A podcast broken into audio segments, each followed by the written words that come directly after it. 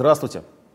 Интернет-бухгалтерия «Мое дело» представляет а, интервью с Артемом Халимоненко, а, основателем компании foodband.ru, а, которая занимается производством и доставкой а, еды в городе Москва.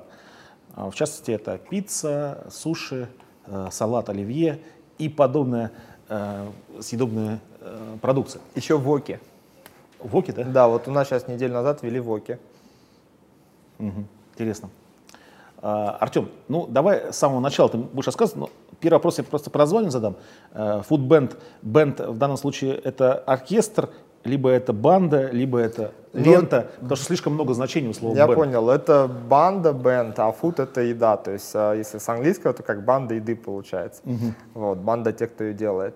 А, Название очень, на самом деле, сложно, долго выбирали, и в итоге его вот взяли. То есть оно на вид очень клево выглядит, там foodband.ru, все понятно. А вот когда на слух, тогда сложно. Вот, мы сейчас еще думаем над этим вопросом, но пока у нас foodband, и, в принципе, ну, мне оно нравится. Вот, и логотип тоже, поэтому пока так. А, Ну, э, я знаю, что ты шел к этому а, бизнесу, который сейчас тебе приносит 8 миллионов рублей выручки в месяц, э, очень таким извилистым путем, начиная совершенно не с э, еды. Э, Расскажи, с чего ты начал и как пришел ко всему? А, мой извилистый путь начался с того, что, ну, там, сначала все как обычно, как у всех. Поступил в Питер, приехал, поучился, закончил учебу, там, поработал чуть-чуть, вот, и потом понял, что что-то надоело, надо что-то делать. вот. А, у меня был друг, у него была веб-студия, я думаю, дай пойду а, там сменю сферу деятельности, до этого я был айтишником.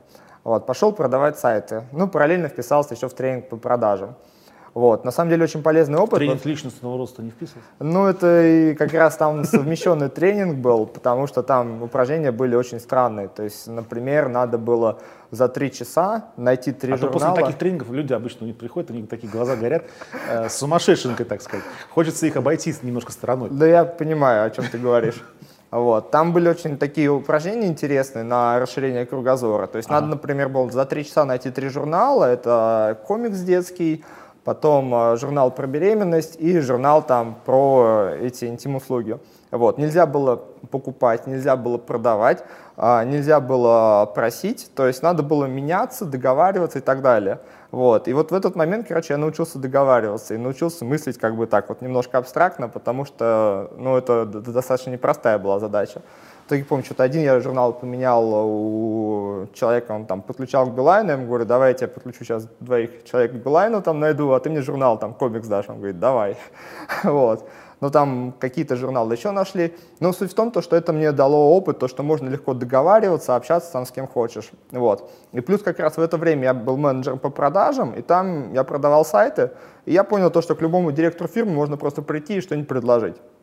Вот. Однажды прихожу я в такси, говорю, давайте вот сайт у меня купите за 100 штук. Они говорят, не надо нам сайт, нам нужны заказы, готовы там заказы покупать. Я говорю, ну хорошо, сколько платите? Он говорит, ну 30 рублей за заказ. Я честно пришел к своему директору, говорю, вот есть такси, там 30 рублей за заказ, давайте работать. Он говорит, нет, мы сайт продаем. Я такой, окей. Полез на форум оптимизаторов SEOшников, написал большое объявление, то, что я там с Питера, у меня есть такси, готовы платить 30 рублей за заказ, ищу партнера, который сделает сайт, продвинет. Сайт будет принадлежать вам, то есть вы как бы будете безопасны в этом плане, а я отвечаю за финансовую часть взаимодействия.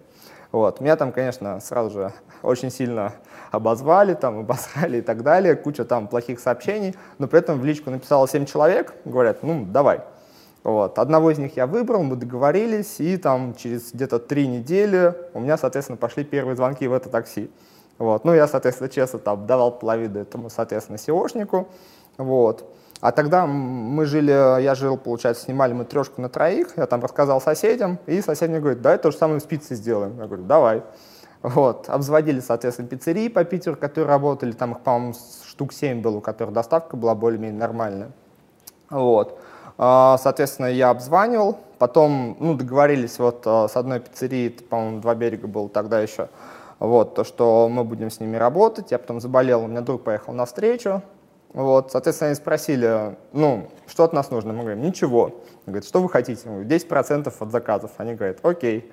Все, соответственно, тогда я уже разбирался, там, сайт я сделал сам, еще 3000, по-моему, заплатил фрилансеру, чтобы сайт этот поднять, и там за 50 долларов купил самый дорогой прогон по каталогов, который там нашел на форуме. В итоге тогда конкуренции в пицце вообще еще не было, это был 2007 год. Вот, мы где-то за 3-4 недели заняли там пятую строчку в поиске, вот, пошли звонки в эту пиццерию, но они не ожидали, то есть они думали, там, типа, очередные рекламщики пришли, там, скажешь им, и, типа, они пропадут. А мы вернулись, типа, вот заказы э, идут, типа, давайте там телефон купим. Они говорят, ну как это, вы же говорите, что от нас ничего не надо. Такие, хорошо, мы сами купим телефон. Купили тогда телефон за 2000 рублей в колл-центр.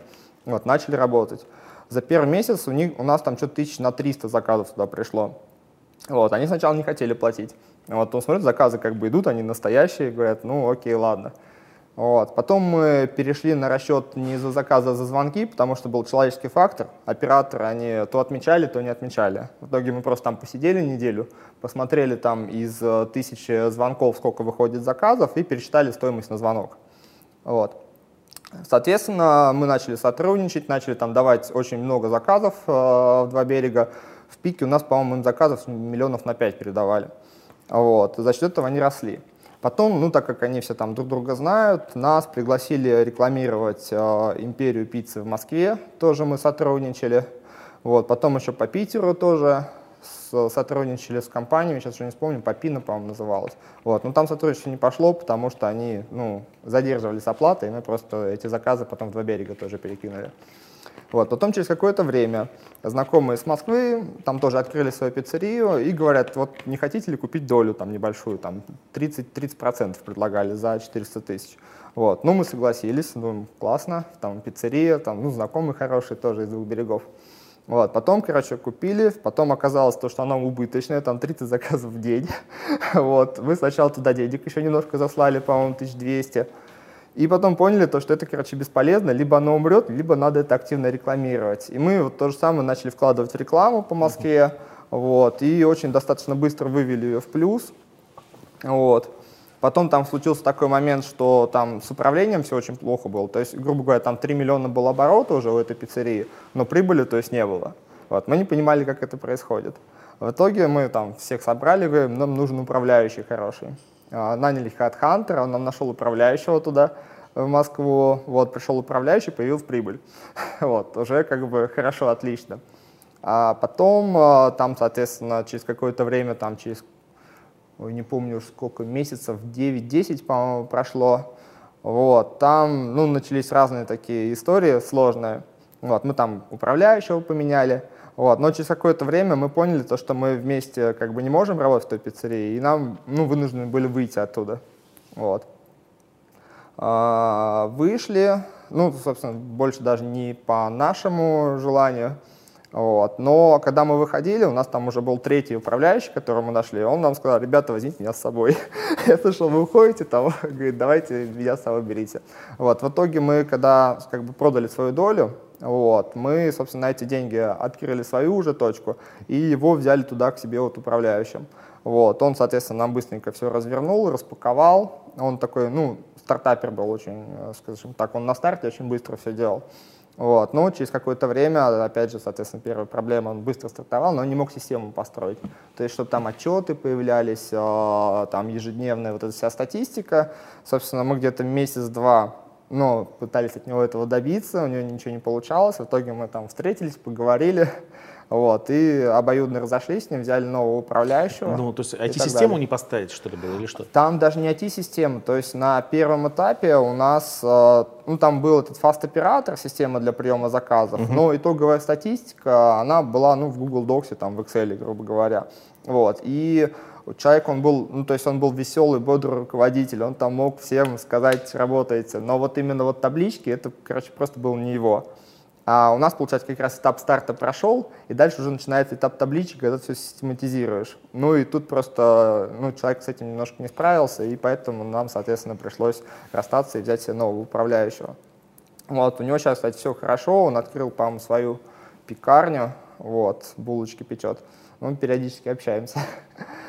Вот. Ну и вот, э, соответственно, потом мы где-то 2000 какой-то уже 14 был год, начался кризис, началась, э, собственно, жопа со всеми продуктами. Не, нельзя это слово Можно. говорить? Окей, хорошо. А, то есть все начало резко дорожать. А, те продукты, которые там мы привыкли покупать там, для пиццы, они исчезли практически, потому что у нас а, сыр был, по-моему, с Калининграда, а поставщики вот у этого производителя, ну то есть производитель наш, но все поставщики сырья для этого, они все были как бы ну европейские. Вот, соответственно, у него не, не было сырья, он не мог нам сделать сыр, и началась история вот эта долгая с продуктами. Вот, как раз э, в этот момент, в этот момент э, к нам в команду где-то вот в конце 2014 года пришел новый управляющий. Вот. Ну, могу именно про поиск немножко тоже рассказать, тоже интересная история была. Я не понимаю, зачем так часто менять управляющих? А это на самом деле не часто было, это где-то было полгода. То есть обычно как получается? Есть человек, у него есть какие-то профессиональные там, mm-hmm. качества, компетенции. Например, там вот у Ивана, который, с которым мы стартовали, он очень быстро то есть, стартовал. Он там мог буквально на коленке там, собрать э, филиалы из того, что там под руку найти быстрое помещение, быстро запустить. Но человек не может быть специалистом во всем. То есть если он, например, специалист там, в стартапе, то администрирование у него, допустим, может быть менее таким прокачанным сильным навыком. тут уже нужен администратор. Вот. А так как, как бы денег на большое количество людей нету, приходится, соответственно, находить нового человека. Вот. Ну и плюс э, бывает, то есть тоже, например, берешь, э, начинаешь работать с кем-то и понимаешь по мере работы то, что ну, немножко не получается достигать тех как бы, показателей, которые ставятся, и тоже, соответственно, приходится расставаться. Вот. Но вот последний, вот управляющий, ее зовут Елена Юрьевич, вот с ней нам очень повезло. Вот. Тогда уже как бы мы предыдущих все через HeadHunter искали, вот, потом поняли, то, что когда просто встречаешься там с человеком, да, там, нам дают трех кандидатов, мы встречаемся, общаемся, вроде хорошие люди, но именно э, результат познается в деле, в работе. Вот. И, собственно, я тогда решил полностью поменять подход э, к поиску управляющих. Мы что сделали? Сделали очень большую красивую вакансию, как у нас хорошо, как мы растем. Вот. А всех кандидатов, ну там, соответственно, прозвонили, пригласили на одно время. Это assessment называется формат, не знаю, слышал Олег, не слышал? Да. Вот, пригласили на одно время, то есть у меня было, а, по-моему, в 10 часов 15 а, человек и потом еще в 3 часа. Формат был такой. Сначала я рассказывал о компании, всем, кто, кто пришел. Говорю, вот мы есть, компания Foodband. А, мы там существуем столько-то, за год мы там выросли до такого-то оборота. Но у нас есть проблема. У нас есть проблема то, что там а, нам нужно выстроить там процессы на кухне хорошо, то есть мы готовим уже вкусно, но не системно, то есть надо там систематизировать. Там надо, допустим, там по курьерам решить задачи и так далее. Вот. Нам нужны люди, которые могут с этим справиться. Вот. Соответственно, мы можем предложить такую-то зарплату, такие-то условия, такой-то карьерный рост. Мы активно растем, соответственно, вы будете расти вместе с нами. А, люди это послушали, говорю, те, кому интересно, как бы вы оставайтесь, мы сейчас продолжим. Те, кто понимает, что это не его, соответственно, две минуты перерыв, может, можете выйти. Вот. Потом, а, после того, как, соответственно, там 2-3 человека уходят, был следующий этап. Сначала небольшой рассказ о себе, то есть почему человек хочет работать у нас, вот, э, все рассказать там буквально одну-две минуты. Уже сразу понятно, зачем То человек нужно при всех надо рассказывать должен? Да, да. Они какие-то са- садистские какие-то эксперименты? На самом деле, ну, когда до конца сейчас расскажу, станет понятно, почему именно так, почему это эффективно. Так. Вот, то есть, ну, во-первых, когда рассказываешь один раз о компании, о себе и какие цели всем сразу, то ты, ну, грубо говоря, один рассказ — это минут 20. То есть, если бы я 15 раз по 20 минут рассказывал, я бы рассказывал там 3-4 дня все это дело, а группы у меня было две. Вот. А так я сразу всем рассказал. Вопросы у всех тоже одинаковые. То есть, если у кого какие-то вопросы, они все задают. Во-первых, я понимаю, кого что интересует в первую очередь. Кого-то деньги, например, а кого-то интересуют какие-то особенности по кухне. И он, например, ну, я вижу то, что он реально разбирается, там, он э, реально хочет именно сделать лучше. То есть, он именно в первую очередь про это думает. Это сразу как бы плюсик в карму. Вот. И потом у нас было третье задание, боевое уже. Это ну, сделать новый филиал. То есть там осталось, по-моему, человек 8 э, из первой группы. Я говорю, смотрите, мы компания Foodband. Мы хотим сделать новое направление, тоже про еду. Вы у нас команда старта. Вот. А сейчас, соответственно, вам дается 40 минут. А вы должны а, придумать некий продукт про еду. Вот. Соответственно, написать план на три месяца, как вы этот продукт с нуля выводите в плюс, и расписать, э, что вам для этого нужно. Также каждый из вас должен взять на себя какую-то роль, чтобы все было закрыто. Кухня, курьеры, там, бухгалтерия и так далее. И потом, соответственно, ответить на вопросы по своей роли и рассказать, что и как он будет делать. 40 минут. Вот. Ну, собственно, поехали. И вот тут уже начинается самое интересное. То есть сразу видишь, кто пошел покурить, там, типа подумать, собраться с мыслями на 5 минут, там, а кто сразу включился в работу. Кто, например, начинает предлагать идеи какие-то, а кто просто сидит, слушает и ну, ничего, по сути, не делает. То есть как бы занял пассивную роль. Так как нам нужен управляющий, мы, соответственно, смотрим на тех, кто именно управлять начинает всем этим процессом. Потом сразу видно, кто какую к себе роль притянул. То есть, если, например, человек там э, по кухне да, разбирается, он сразу говорит, там, я беру на себя кухню, мне там нужно три повара, там, столько-то кастрюлек и так далее. То есть сразу видно компетенция, то есть, которая самая сильная. То есть человек не может быть же хорош во всем. Есть что-то такое, вот, чем он именно выделяется. И вот в этой группе каждый берет на себя, то есть кто по курьерам, тот говорит, я там займусь там доставкой, кто-то говорит, я там займусь там, допустим, там этим, э, не знаю, там оборудованием и так далее. Там кто-то там про бухгалтерию, а кто-то наоборот, он говорит, э, то есть он как бы участвует, всем помогает, и при этом видно то, что он управляет процессом. То есть он, например, если уходит в сторону общения, он возвращается. Э, вот. Сразу видно, кто на что способен, и по итогам, собственно, вот этого кстати, вот ребята тогда стоит отметить, за 40 минут они просто шикарную идею предложили. Они, э, я не знаю, кто-то, может, реализует из слушателей, они предложили абонементское обслуживание по диетическому питанию. То есть э, сделать комплекты диет, э, сделать абонемент, там, допустим, 45 тысяч в месяц, и ты платишь, и тебе каждый день приносят комплект продуктов уже готовый именно на этот день, то есть не надо вообще думать о еде, что готовить и так далее. Тебе с утра привозят, ты взял с собой там как завтрак и съел, когда надо. Вот. Ну и, соответственно, потом человек, как бы они защищали, защищали когда свой проект, тоже можно, например, поспрашивать, чтобы понять, насколько человек как бы, ну, может оставить свою точку зрения. Там, тот, кто про курьером, например, спрашивает, как нанимать будешь курьеров, а почему именно так, там, как платить, почему именно вот так платить. И это сразу, ну, выявляет, насколько кандидат, собственно, ну, действительно может справиться с тем, и насколько он знает то, о чем говорит. В итоге, по итогам этого ассессмента нам понравились два человека, соответственно, которые не уходили курить, которые сразу включились в работу и были самыми активными. Вот. И, э, соответственно, по итогам общения мы выбрали э, девушку, ее зовут Елена Юревич, она раньше работала в ресторанах Новикова, и она просто, ну, шикарно. Вот в плане кухни это, ну, бог. Вот. Ну, э, сейчас э, производство происходит в одном месте? Сейчас пока, да, сейчас пока на Новокузнецкой. Сейчас мы открываем еще одну точку. Это будет между метро Петровская, Разумовская и водным стадионом. А сколько нужно метров, чтобы такой ассортимент достаточно большой?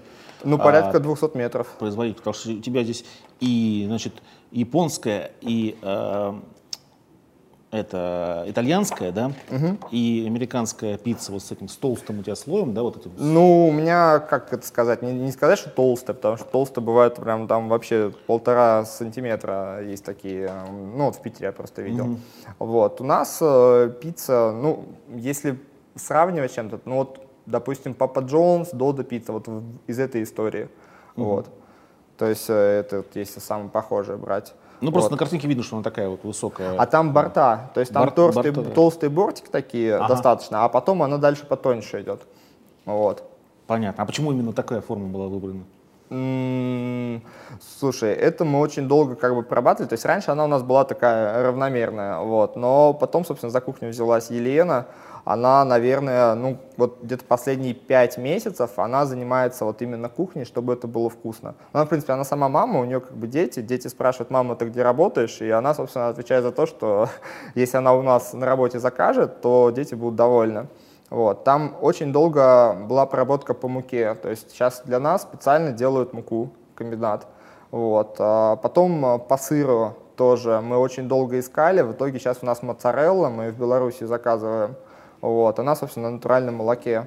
Вот. По, по тесту, ну, собственно, вот то, что оно такое по краям, это особенность технологии. То есть, когда там блин раскатывается, потом специальной штукой делается дырочки, вот, это называется, как мы наше тесто пытаем. Ну, я смотрю, 30 видов э, пиццы, я угу. посчитал.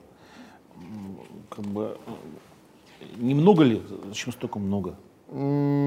Когда сильно мало, людям кажется, что им не с чего выбрать. Вот, но в основном я могу сказать то, что из этих 30 видов там есть некие топы, да, угу. и э, в основном берут их. И, то есть есть, например, какой-то процент вегетарианцев, то есть должно быть несколько пиц, которые подойдут им. Есть те, которые любят из мяса, соответственно, они делятся на тех, кто любит острые и не острые, то есть должны быть с мясом острые, с мясом не острые. Есть те, кто не ест свинину, соответственно, для них тоже надо что-то предложить. Поэтому в итоге, если все собрать, там вытекает эти 30 пиц. Это, в принципе, оптимально. То есть, когда больше, это уже много, сложно людям сориентироваться, выбрать. А когда меньше, ну, кажется, что мало. И сколько, значит, в день происходит доставок?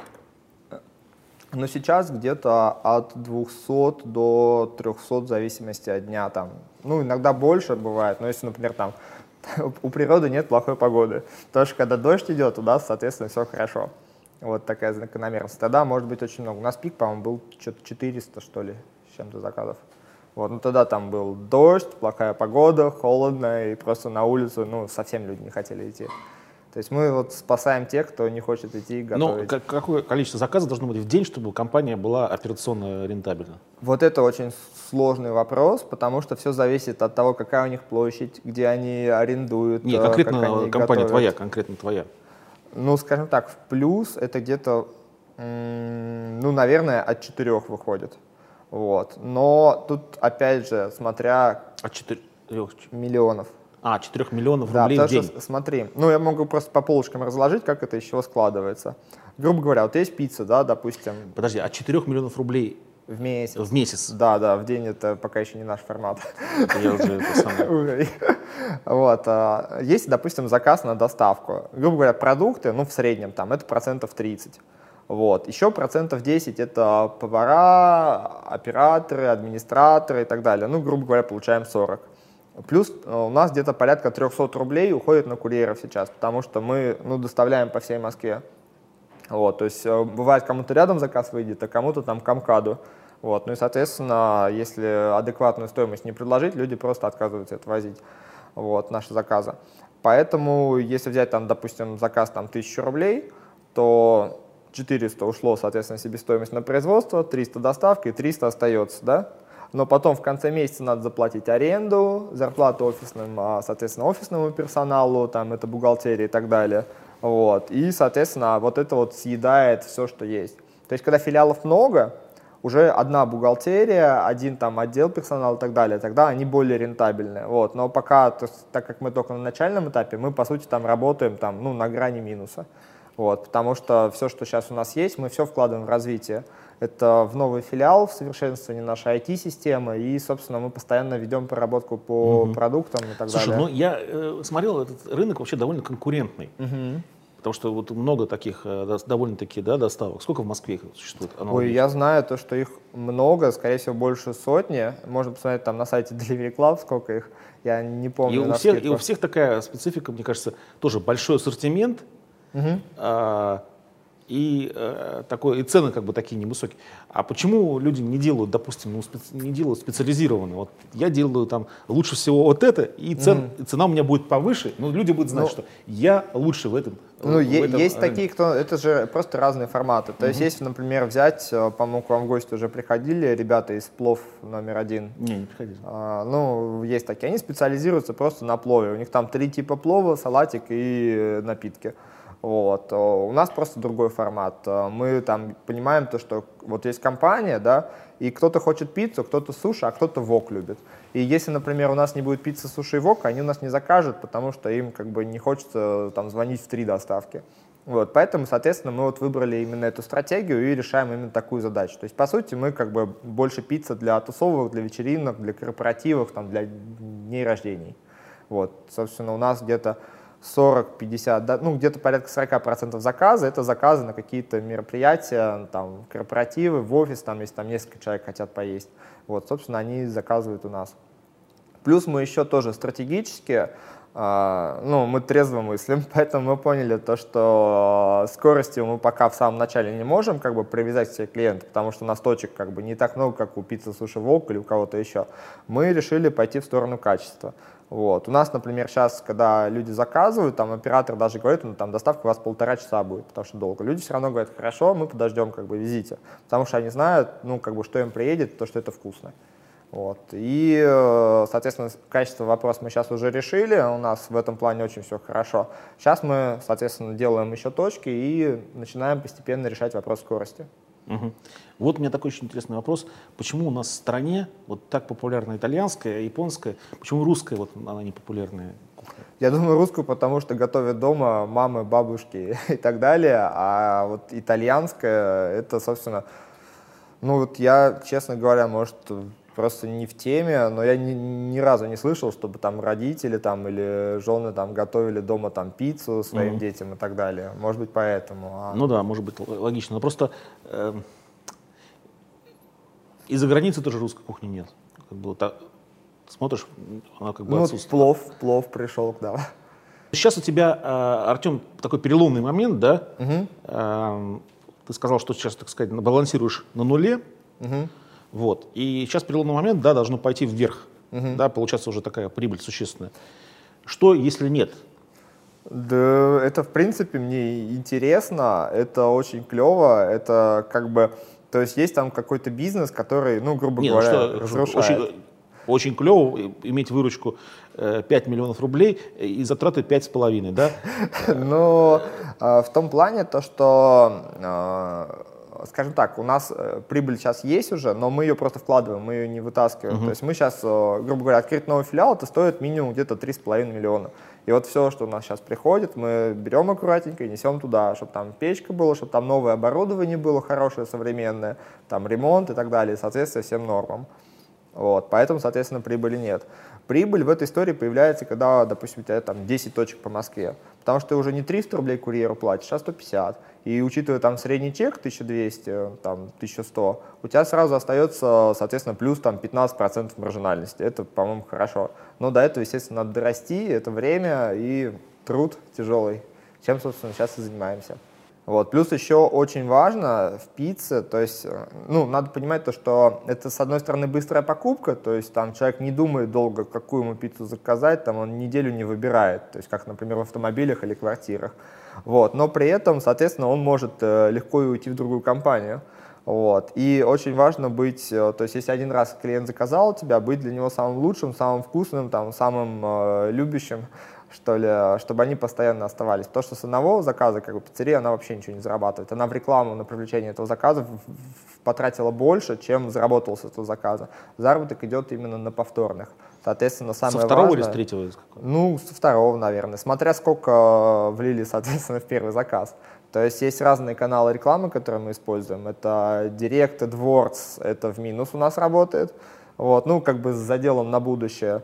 Вот, у нас есть э, порталы тоже, кстати, интересно, как вот э, почему у нас э, в фудбенде получилось ну, достаточно быстро выйти в ноль, когда мы стартанули вот новый. Потому что у нас уже были рекламные наработки по Москве. Uh-huh. Вот, в свое время, ну, еще для предыдущей компании, мы думали, как собрать там трафик.